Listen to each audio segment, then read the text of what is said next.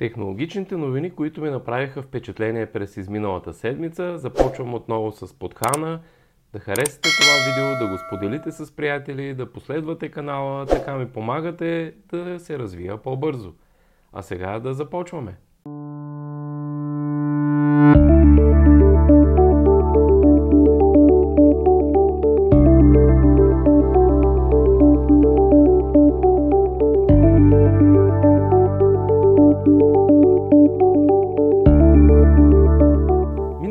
Седмица Xiaomi показаха доста продукти на специално събитие.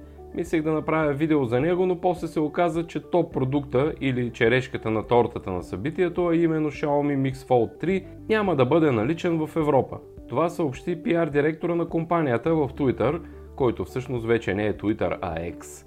Затова реших в днешните новини просто да спомена продуктите, защото не е ясно дали и кой от тези продукти ще е наличен изобщо у нас и съответно ще представлява някакъв интерес за вас.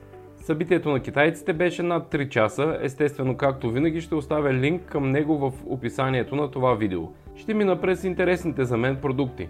Xiaomi Mix Fold 3 е с 2600 нита пикова яркост, OLED панел с LTPO технология и до 120 Hz опресняване. Всъщност става въпрос за двата вътрешни панела, които са с 8,03 инча диагонал. Резолюцията е 1960 по 2160, а покритието е от специален стъклен слой UTG. 6.56 инча е диагонала на външния дисплей и е с защита Gorilla Glass Victus 2. Под капака имаме Snapdragon 8 генерация 2, а вариантите за памет са както следва 256 ГБ за съхранение и 12 ГБ RAM, 512 ГБ за съхранение и 16 ГБ RAM, 1 ТБ за съхранение и 16 ГБ RAM. Батерията е 4800 мАч и има 67 В бързо зареждане. Има още и 50 В безжично зареждане. Камерата е четворна, а основната е 50 мегапикселова. Има още 13 мегапикселова ултраширока камера с 120 градуса обхват, 10 мегапикселова камера за 3,2 по оптичен зум и 10 мегапикселова перископична камера за 5 по оптичен зум. Пантата от Xiaomi наблегнаха много на нея. 198 компонента, от толкова е съставена прословутата панта, която може да издържи на половин милиона разгъвания и сгъвания. Цените Базовата версия на смартфона е 8999 юана – не знам дали това изобщо има някакво значение, но са около 2200 лева. Както вече казах, за съжаление смартфона няма да излиза извън Китай, поне за сега. Това не означава, че не може да си го поръчате от някой китайски сайт, като AliExpress например. Redmi K60 Ultra. Това е топ смартфон на супер цена и много добри характеристики. Дисплея е 6.67 AMOLED, 144 Hz, 2600 нита яркост и е с резолюция 2712 по 1220 пиксела. Под капака се намира чипсета Dimensity 9200+. Паметите са 256 ГБ за съхранение и 12 ГБ RAM, 256 ГБ за съхранение и 16 ГБ RAM, 512 ГБ за съхранение и 16 ГБ RAM, 1 ТБ за съхранение и 16 ГБ RAM и тук внимателно 1 ТБ за съхранение и 24 ГБ RAM. Не знам на кой му трябва толкова много. Основната камера е 50 мегапикселова с сензор на Sony IMX800. 8 мегапикселова е ултрашироката камера и 2 мегапикселова макро. Селфи камерата е 20 мегапиксела. Батерията е 5000 мАч и се поддържа 120 В бързо зареждане. Най-скъпата версия в Китай ще бъде под 500 евро.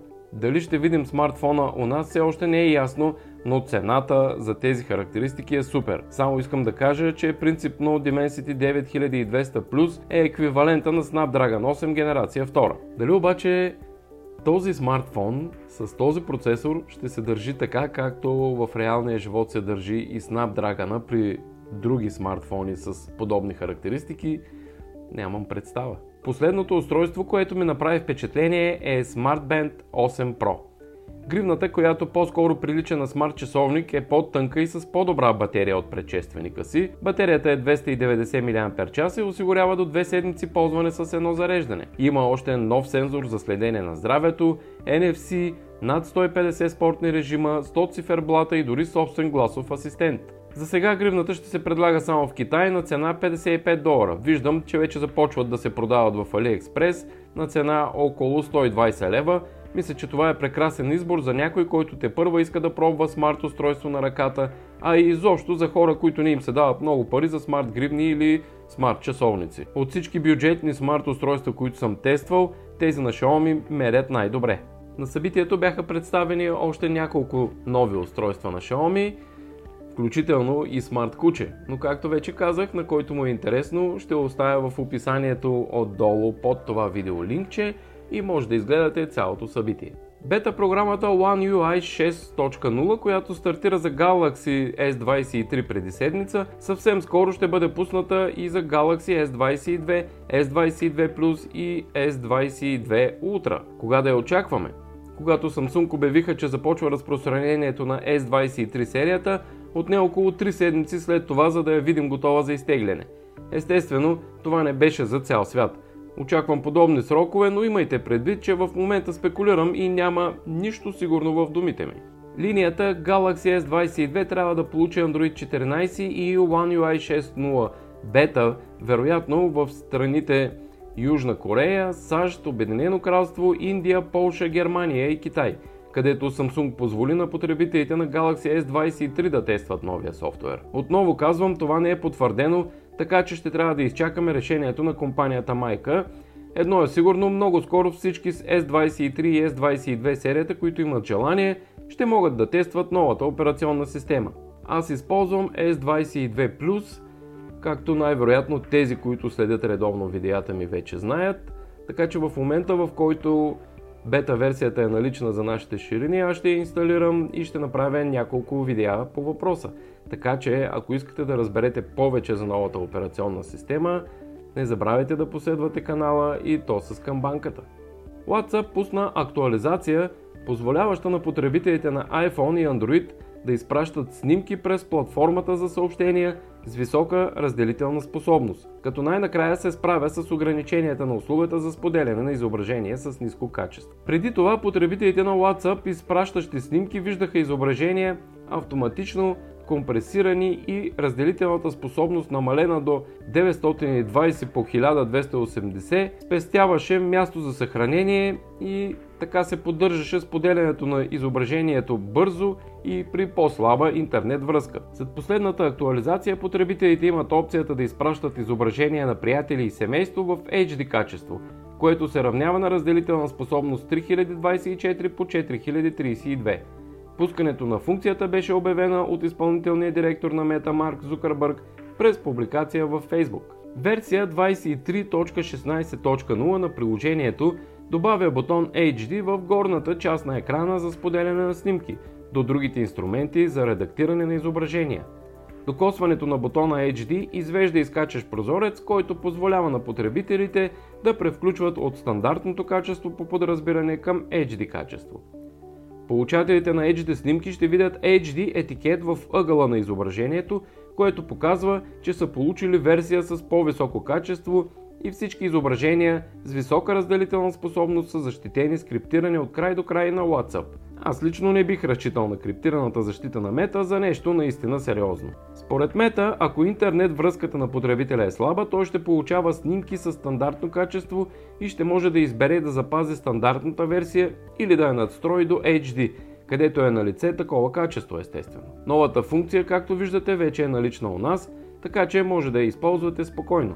През изминалата седмица се заговори усилено за батерията на iPhone 14 Pro в YouTube, X и други социални мрежи, като Reddit, например. Доста влогари направиха специални видеа по случая. Какво се случва всъщност? Всички iPhone използват литиево-ионни батерии.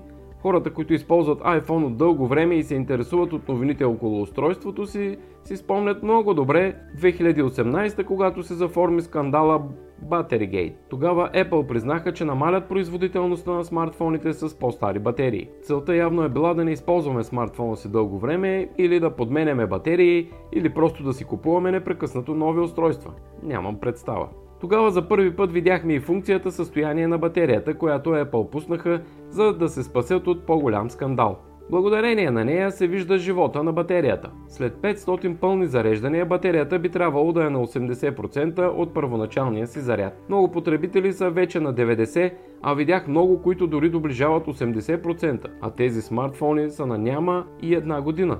Версиите, за които четох или гледах на видеа са няколко. Например, Apple да е променила алгоритъма на изчисляване. Другия вариант е Always On дисплея, високата пикова яркост на дисплея също да оказват някакво влияние. Друг вариант е да е от бета версията на iOS 17, която, например, да е източила батерията.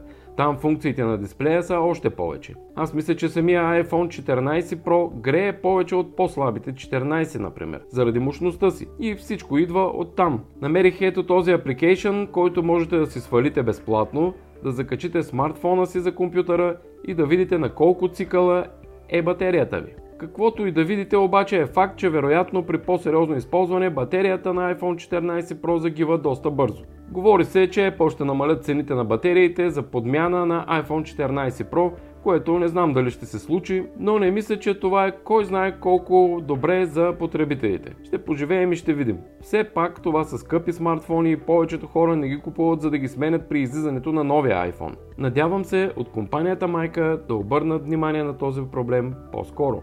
Това беше всичко за технологичните новини, които ми направиха впечатление през изминалата седмица. Очаквайте новото ми видео продължение за iOS 17 през седмицата. До скоро! Ако видеото ви е харесало, споделете го с приятел, на който също ще бъде полезно. Харесайте и моята Facebook страница, Instagram профил и профил в TikTok. Мисля, че също ще ви бъдат полезни. Ако работата ми ви харесва, можете да ме подкрепите в Patreon или просто да ми купите кафе. Благодаря ви!